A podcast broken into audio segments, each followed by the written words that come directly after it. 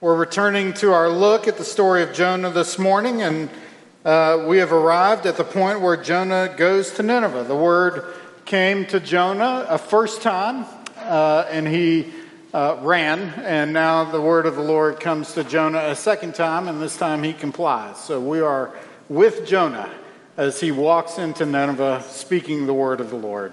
And what happens? Uh, let's look together and we'll find out. Jonah chapter 3, verses 1 through 10. Hear the word of the Lord. Then the word of the Lord came to Jonah the second time, saying, Arise, go to Nineveh, that great city, and call out against it the message that I tell you. So Jonah arose and went to Nineveh according to the word of the Lord. Now, Nineveh was an exceedingly great city, three days' journey in breadth.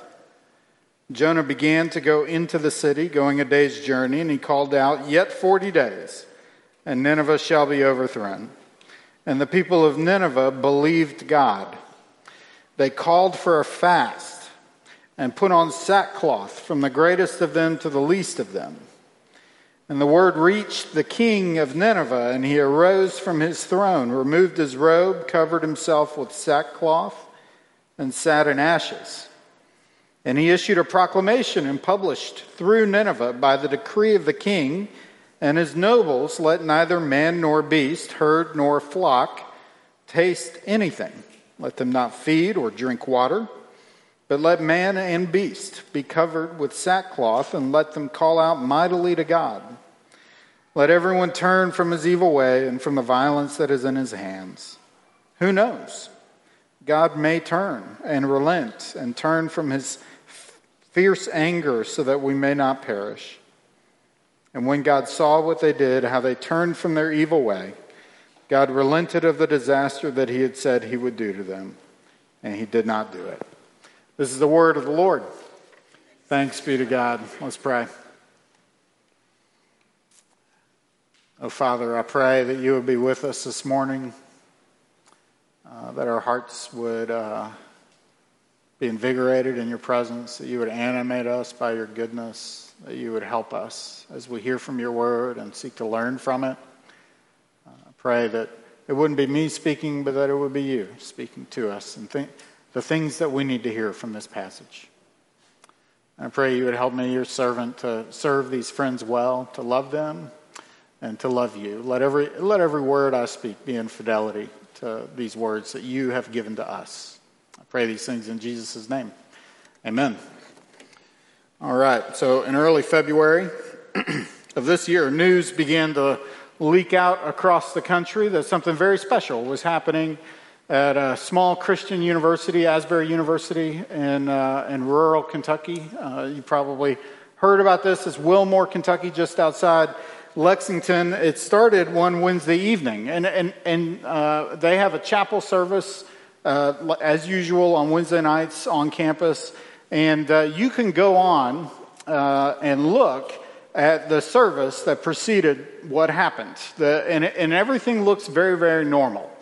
Uh, they sang worship songs together. A man stood up and he preached the gospel out of Romans 12, and, and he was very warm and engaging. He had a warm ethos. He seemed like somebody these students liked. He, he, uh, one person used the word unpre- unprepossessing to describe uh, the way he was with them. I thought that was perfect. He stood up and he said, Hi, y'all. My name's Zach, and I'm back. That's, that's what he said.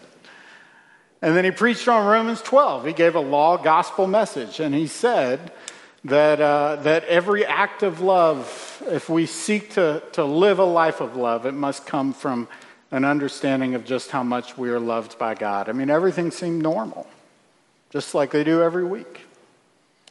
And then the service was over, and it was time for everybody to leave. It seemed normal, and it seemed over. Except nothing about it was normal, and nothing was over. The students, instead of leaving the chapel service, they stayed.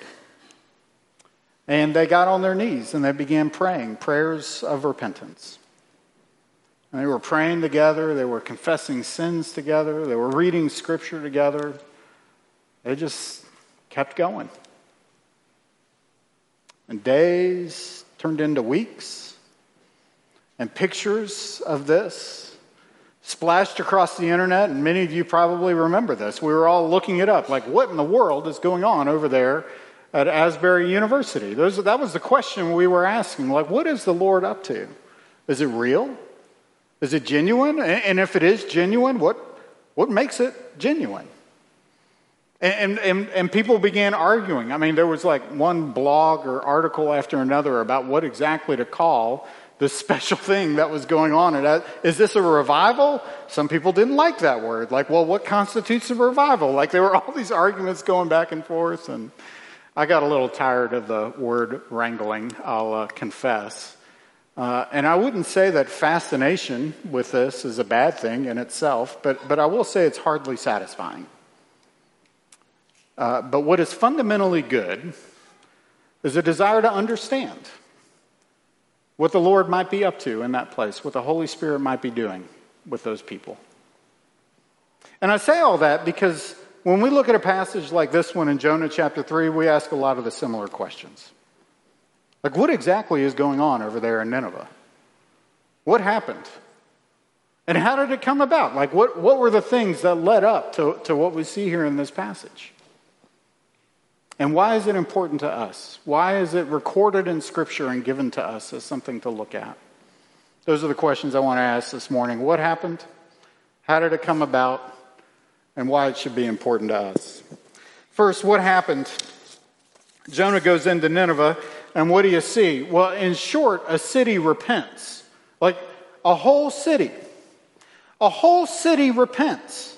Can you imagine the blog posts that would be, that would be written about this? You look at this passage and you don't necessarily see the word repentance in the story, but all the elements of what repentance looks like are included in this story. I'll run them through with you. First, you see expressions of humility among the people. Expressions of humility abound, from the people putting on sackcloth to the king. That is a big deal for the king to remove his royal robes and sit in ashes. All of those are expressions of deep grief and deep humility for their sin.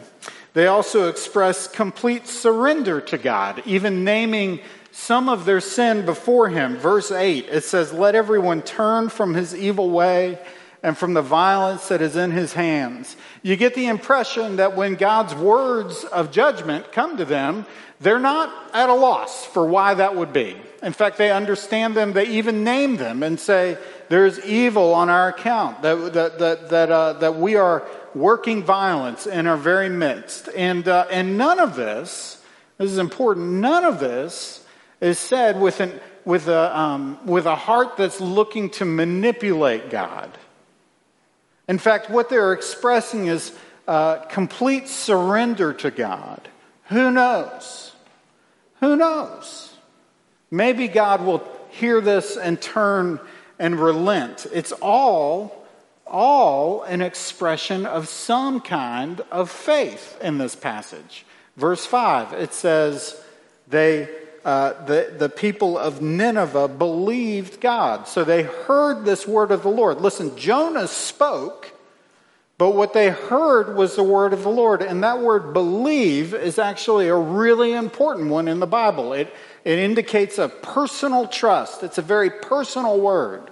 You find it in, in Genesis chapter 15. It says, Abraham, or Abram at the time, Abram believed the Lord, and it was credited to him as righteousness. That's the, uh, that's the same word that's being used here. And so, whenever we talk about repentance, and I know repentance is a word that we can kind of throw around a little bit, but sometimes we don't exactly know what it means. Well, I'll tell you that, this is what we're talking about.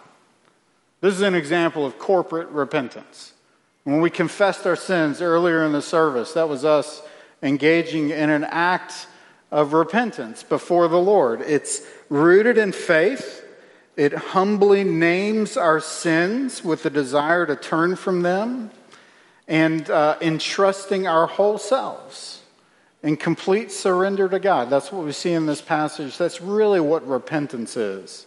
And you see strikingly similar, one of the things that's interesting about this is you see strikingly similar versions of this story in other places in the Bible where it's God's people engaging in corporate repentance. Like this, but it follows the same pattern. And here the people of Nineveh, enemies of God, now engaging in the exact same thing. It's just fascinating. And, uh, and the, the, but not only does it include all the elements of repentance, what's fascinating here, I think, and worthy of note, is just how comprehensive it is. Like it seems like the narrator of the story is trying to drill that down for us deeply, just how uh, widespread this work of repentance was being done across the entire city of Nineveh. Claims that every single person, even naming the king, it says, from the greatest of these to the least of these, were all engaging in this action. And, and it even includes animals. Now, what is that about? Did anybody like hear that and think, what in the world is going on here? Animals, like let's dress our animals up in sackcloth and uh, and deprive them from food. You know what? What is going on here? Well, as you might imagine, there are a lot of theories about that. But most seem to think, and I think it's most reasonable, to just say that it, it really seems to give credence to just how deeply they felt the weight of their sin and the gravity of the repentance, the scope of repentance necessary for the things that they have done. That the, the, it's really meant to demonstrate something of the, the gravity of their response, that they included their animals.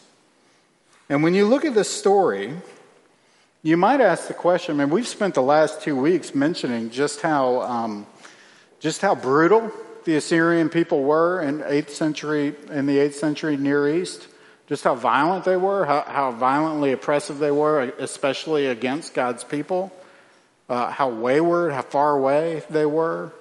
Like, uh, weren't we talking about complete, a completely morally depraved and violent people? And the answer to that is yes.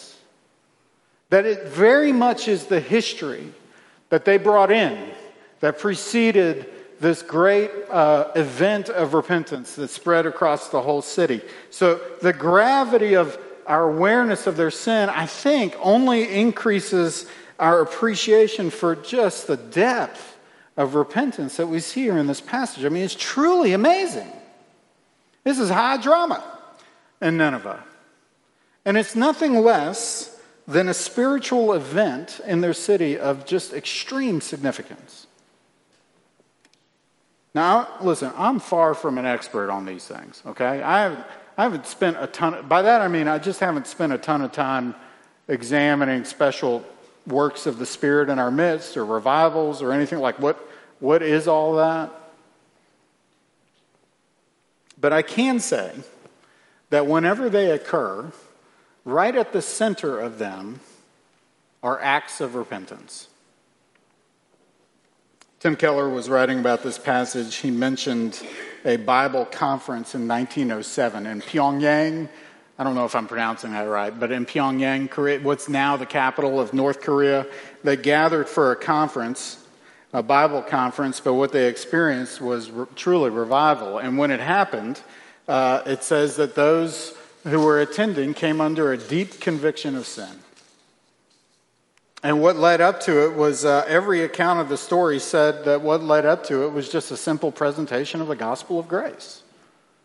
That a young Korean pastor stood up and spoke to them and told them that before God they all stand equally sinful and condemned, and yet rescued by the costly grace of Jesus. And they were convicted of their sin. And what happened next was that they were drained of all bitterness and pride and they returned home and set to work repairing relationships and repenting and forgiving each other for the things they'd done against each other. And the result was, was another spiritual event of extreme significance. It says the church in Korea was renewed, and, and uh, their worship was, uh, had, a, had a strange new power to them. That's what the accounts say. And the church at the time experienced explosive growth. Just to, to lay it in front of you, um, the Methodist Church in Korea in the early 1900s doubled in size in, a, in one year. Now, listen, when you hear stories like that, what, you, what, what comes to your mind?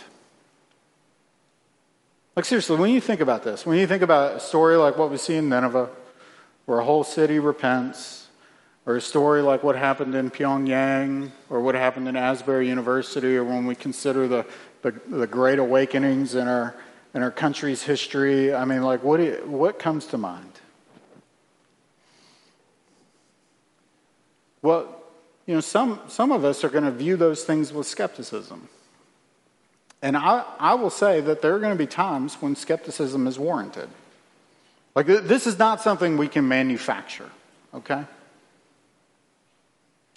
But for us who really truly believe that God is not far from us and that the Holy Spirit goes, blows where he wishes and works where he sees fit and is at work right now in the world in profound ways, it should at least make us want to know more. And the, and, and the question we should ask is how, how did this come about? What preceded all of these things? And how did this come about in Nineveh? What power might have been at work that led to such a thing happening?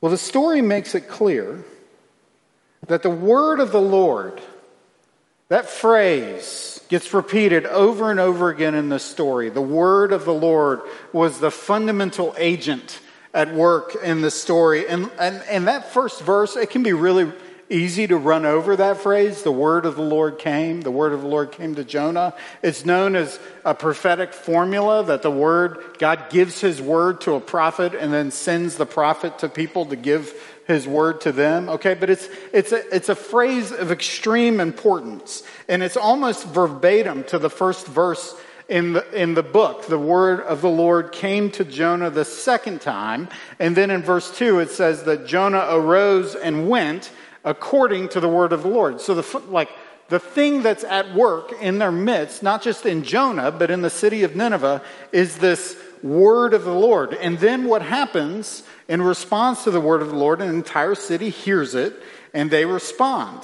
And then in going on to verse 6, it says the same thing about the king. This word reached the king of Nineveh. And so what it's telling us here is that the word of the Lord is this tidal power that moved both Jonah and the Ninevites. It's the word of the Lord that was at work in both of them. And it's like the author of the book wants to give you a sense for just how powerful the word of the Lord is, not only by repeating it over and over again, but by describing how it worked. Did you see that it included in the story uh, uh, something of like, it takes three days to cross Nineveh, and Jonah went through it about a day. Uh, look, verse 3 Jonah goes into the city speaking the word of the Lord. Now it says, Now Nineveh was an exceedingly great city. And that word great means that it was important to God. And, uh, and it was three days' journey in breadth, in breadth. Now, verse 4 Jonah began to go into the city, going a day's journey, only about a third of the way through, is the way you could read that. Now, listen, we know how big Nineveh was, okay? This is fascinating. Like, we know a lot, uh, uh, we, we actually know a lot about Nineveh. We know about um, uh, when it was founded and who founded it. Uh, we also know how big it became because we've excavated the city. Like, we know the city walls, and, and it has been measured, the interior dimensions of the city, and it came it comes out to about 1850 acres okay that's how big like that's the square footage of the, of the city, or about three square miles. Now listen, here's the point I'm trying to make. Ain't no way. There ain't no way it takes three days to walk across a three mile city. What is going on in this passage? I better be able to get across that city in the morning, right? And be back by dinner. What is going on? Well, some people think that this verse is indicating that Jonah's, the scope of Jonah's mission also includes greater Nineveh, uh, the, even the villages surrounding Nineveh, and that might be possible. But what most people seem to think when they look at this passage is they think it would require about three days to go street to street carrying a message in order to saturate the whole city with the, with the message that you're bringing. And the point that it seems this narrator is making is that Jonah walked about a third of the city, and that's really all that was needed for the word of the Lord to go forward. That it, that it went forward ahead of him street to street and house to house. And people were convicted all the way to the palace. And so they heard and believed and confessed their sin. And I mention all of that because what's important that we see is that there's hardly any mention of Jonah's abilities as an orator, right? Like hardly, hardly any of this story is devoted to Jonah and what he did, okay? Um, it's not like, it looks like he just went into the city, starts speaking whatever God gave him to speak. And that, that seems to be a good thing because we've already seen what happens when Jonah has an overdeveloped sense of agency, right? Like, what is the agent at work in this passage?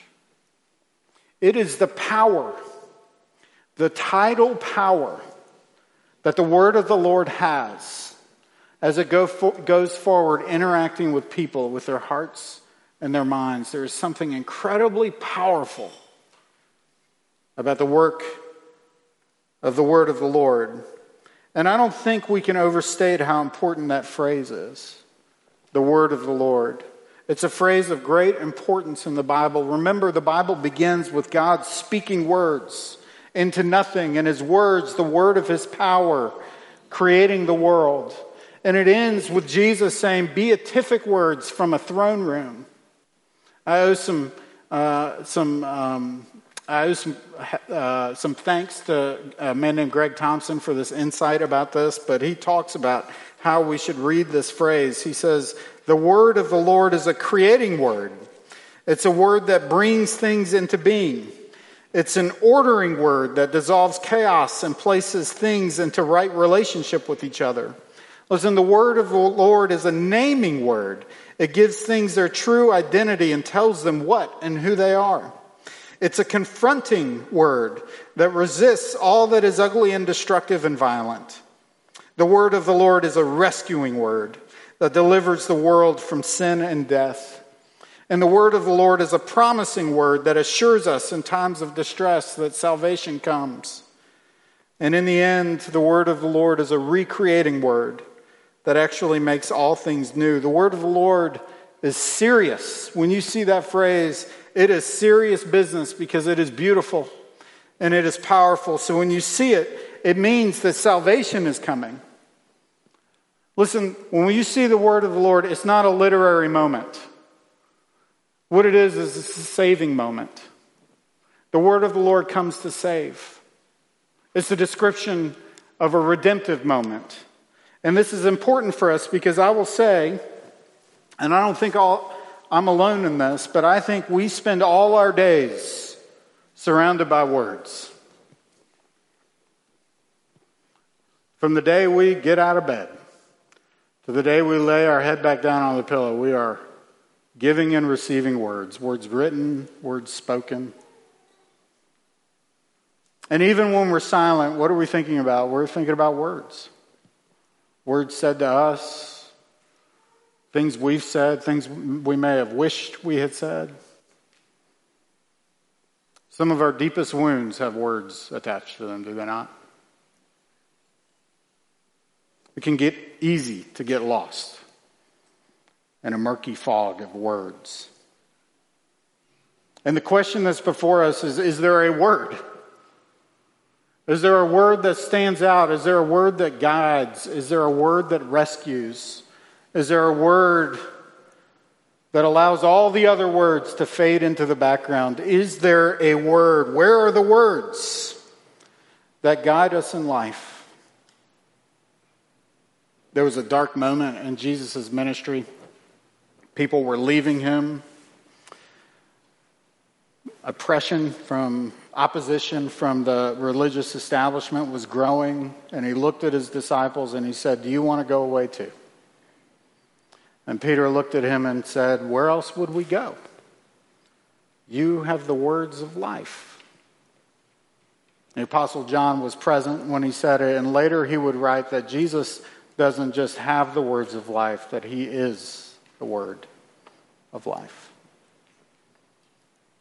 So when Jesus came to be with us, the Word became flesh and made his dwelling among us. The rescuing, naming, confronting, saving Word comes to us in Jesus Christ. He is the one who, by his power, all things are held together. He is the one who was with the Father and the Holy Spirit when words were spoken forth and the world was created. He is the one who promises salvation through faith in Him. He's the one who recreates, who spoke those words from the throne, saying, Behold, I am making all things new. Jesus is that word. Amidst all the other words that we're immersed in, He is the word that holds us. In faith and in hope, He is the redemptive word of God given to us that holds us in faith and in hope. That is why this is so important to us. Because we are witnessing the power of the word of the Lord going to work amongst people. And what is it doing? It's confronting them in their sin. And it's the word of Jesus that not only confronts us and calls us to repentance, him in repentance. And boy, do we have things to confess, don't we? Like, if we're honest with ourselves, we will never run out of things to confess before the Lord, right? Humility amongst God's people that we're able to say things like that out loud. And, and I don't know about you, but, but, uh, but often the experience uh, of many of us is simply that I, I feel like I'm confessing the same sin over, and over and over and over again. And the truth is, is that all of our lives are lived out in repentance. It's just something we have to get in our heads. All of life is lived in repentance. Martin Luther, when he nailed his 95 Theses to the door, and some people think that's what kicked off the Reformation, the door of the Wittenberg Chapel, the very first thing he wrote was Our Lord and Master Jesus Christ willed the entire life of believers to be one of repentance. Now, Does that sound like happy fun time? I mean, you might be looking at me thinking, boy, Charles, you're really making the life of the Christian sound fun. But I will say that in a curious and fantastic way, that the place of repentance is often the place where we actually find our joy. Because every time we confess our sins, we are also confessing our hope that Jesus has already answered our sins. With it, they are covered with his sacrifice on the cross. And listen, joy is the only byproduct of that. One person said, Repentance is how we tap into the joy of our union with Christ. The more you see your own sin, the more electrifying and amazing God's grace appears to you. It's when we repent that we are reminded of just how deep God's grace runs for you. And not just for you, but also for the person next to you. If God's kindness leads us to repentance, it's the love of Jesus that comforts us when we get there.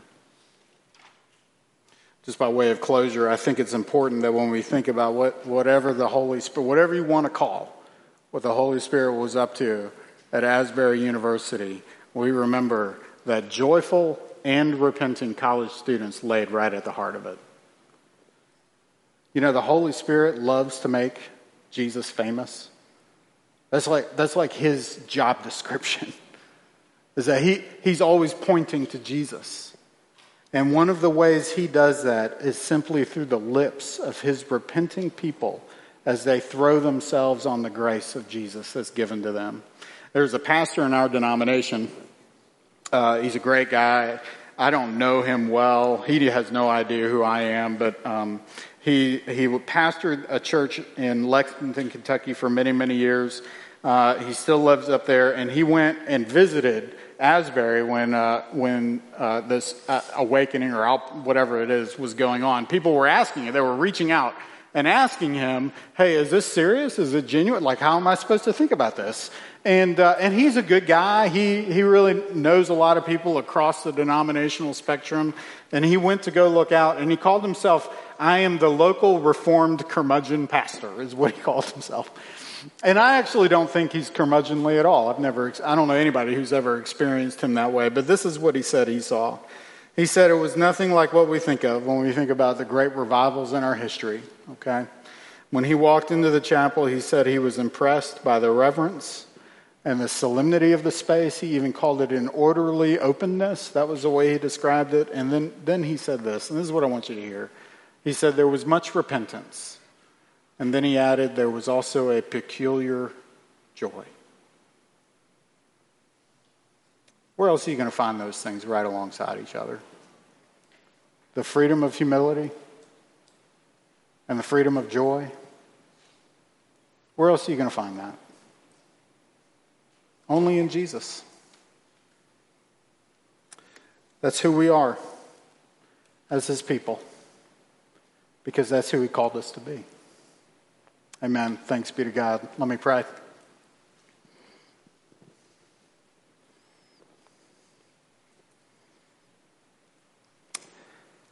Oh, what freedom is there given to us by you who gave himself for us. I pray for your grace to cover us and for your joy to be in our midst. Even as we gather before you, uh, receiving from your table, I pray you would communicate your grace in profound ways. Nourish us, I pray. In Jesus' name, amen.